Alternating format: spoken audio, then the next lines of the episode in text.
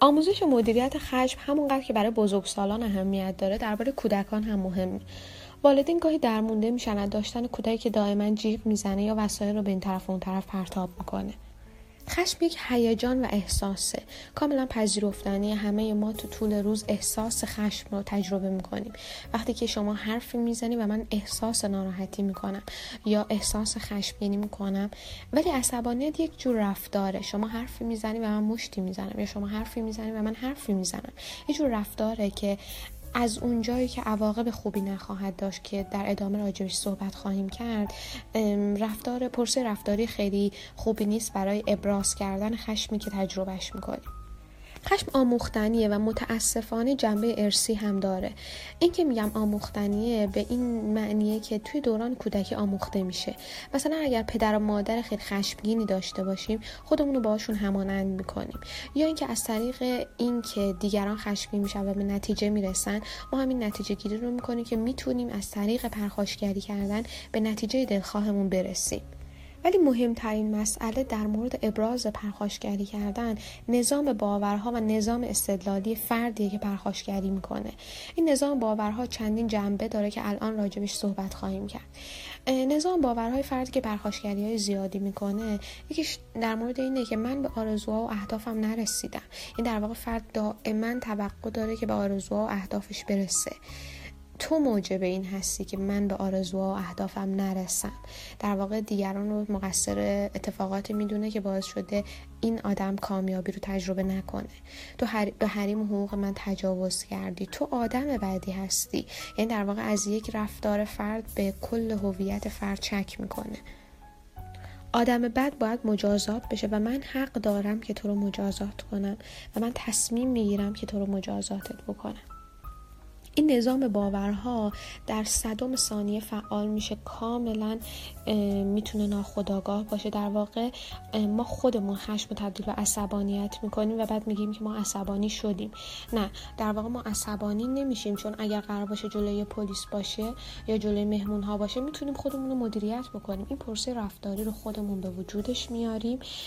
خودمون رو عصبانی می‌کنیم. این نظام باورها و استدلال ها بهمون کمک می‌کنه که این پرسه ناخداگاه تر بشه. گاهی وقتا اصلا نمی‌تونیم خودمون رو مدیریت بکنیم.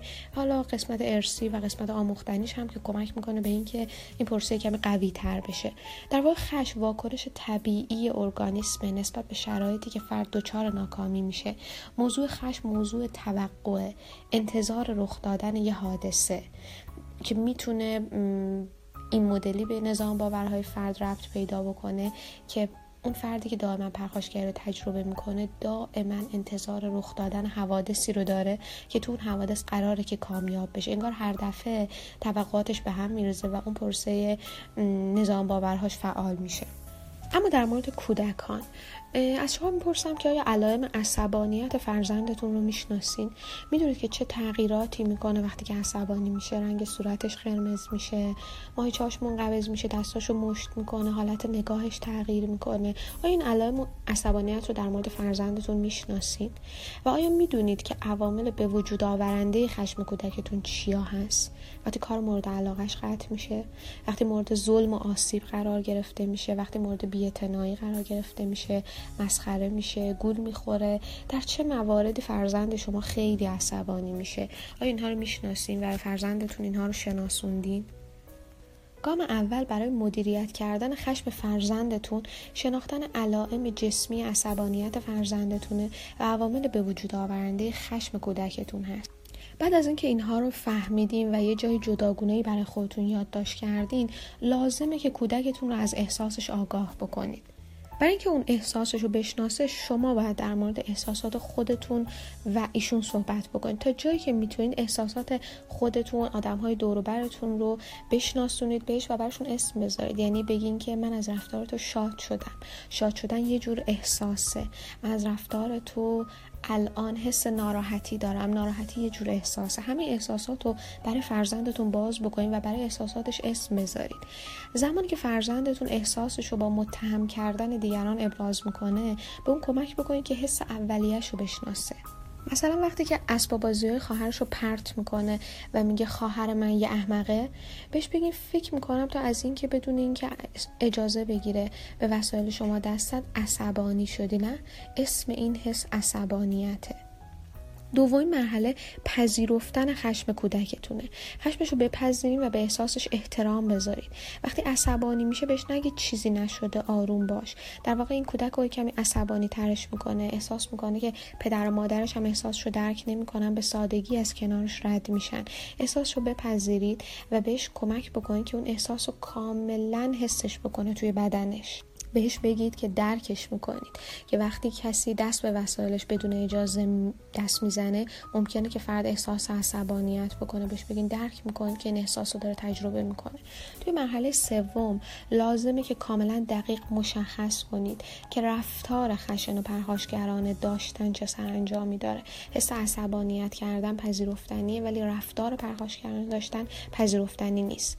کودک شما باید یاد بگیره که عصبانیت و خشم توی خونه شما دقیقا چه عواقبی داره. اولین مرحله اینه که خودتون خونسرد بشین و به آرامی قوانین رو توضیح بدین براش. مثلا اگه برادرش رو کتک زده بهش بگین که اصلا کار درستی نیست. اگر دست برداشت از این کار که تشویقش بکنین و اگر دوباره ادامه داد و دوباره ادامه داد محرومیت براش تعیین بکنین. لازمه که قوانین محرومیت خودتون رعایت بکنید یعنی اون محرومیتی که براش تعیین می‌کنید همراه با دادن حس بیارزشی بهش نباشه. بهش بگین که خیلی دوستش دارین خیلی بهش احترام می‌ذارین ولی مجبورین تلویزیون امروز خاموش بکنید. به خاطر رفتار پرخاشگرانه ای که داشت. یعنی احساس که پیدا می‌کنه این نیست که به خاطر یه رفتار من کلا بهش گفتم آدم بدیه. یعنی در واقع باید بدون این بچه ها که وقتی کار زشتی می‌کنن آدمای بدی نمیشن و نباید احساس گناه و تجربه بکنن. مواقعی که کودکتون خیلی احساس عصبانیت رو داره تجربه می‌کنه اصلا برای سخنرانی نکنید نصیحت نکنید صحبت های طولانی نکنید.